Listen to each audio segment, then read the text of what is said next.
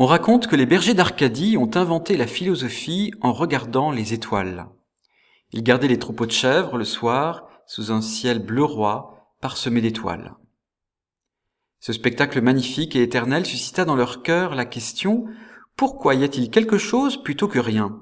Quelle est la place de l'homme dans l'univers? Quel Dieu a pu créer une telle beauté? Et à quelle fin? Oui, les cieux proclament la gloire de Dieu, et les montagnes aussi, et la coccinelle.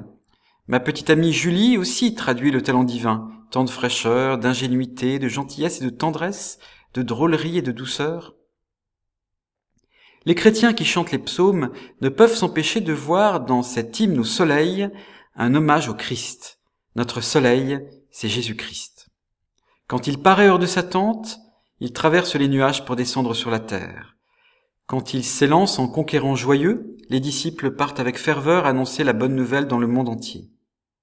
Quand rien n'échappe à son ardeur, il veut tout réunir dans son amour et faire de chacun son frère et sa sœur.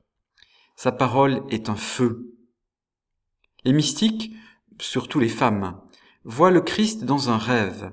Elles sont touchées au cœur par un rayon de soleil, chaleureux, réconfortant et illuminateur.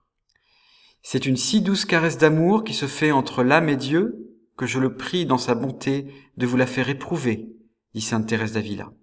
Oui, que la présence de Dieu autour de nous soit comme un doux rayon de soleil printanier dans un jardin d'orangers.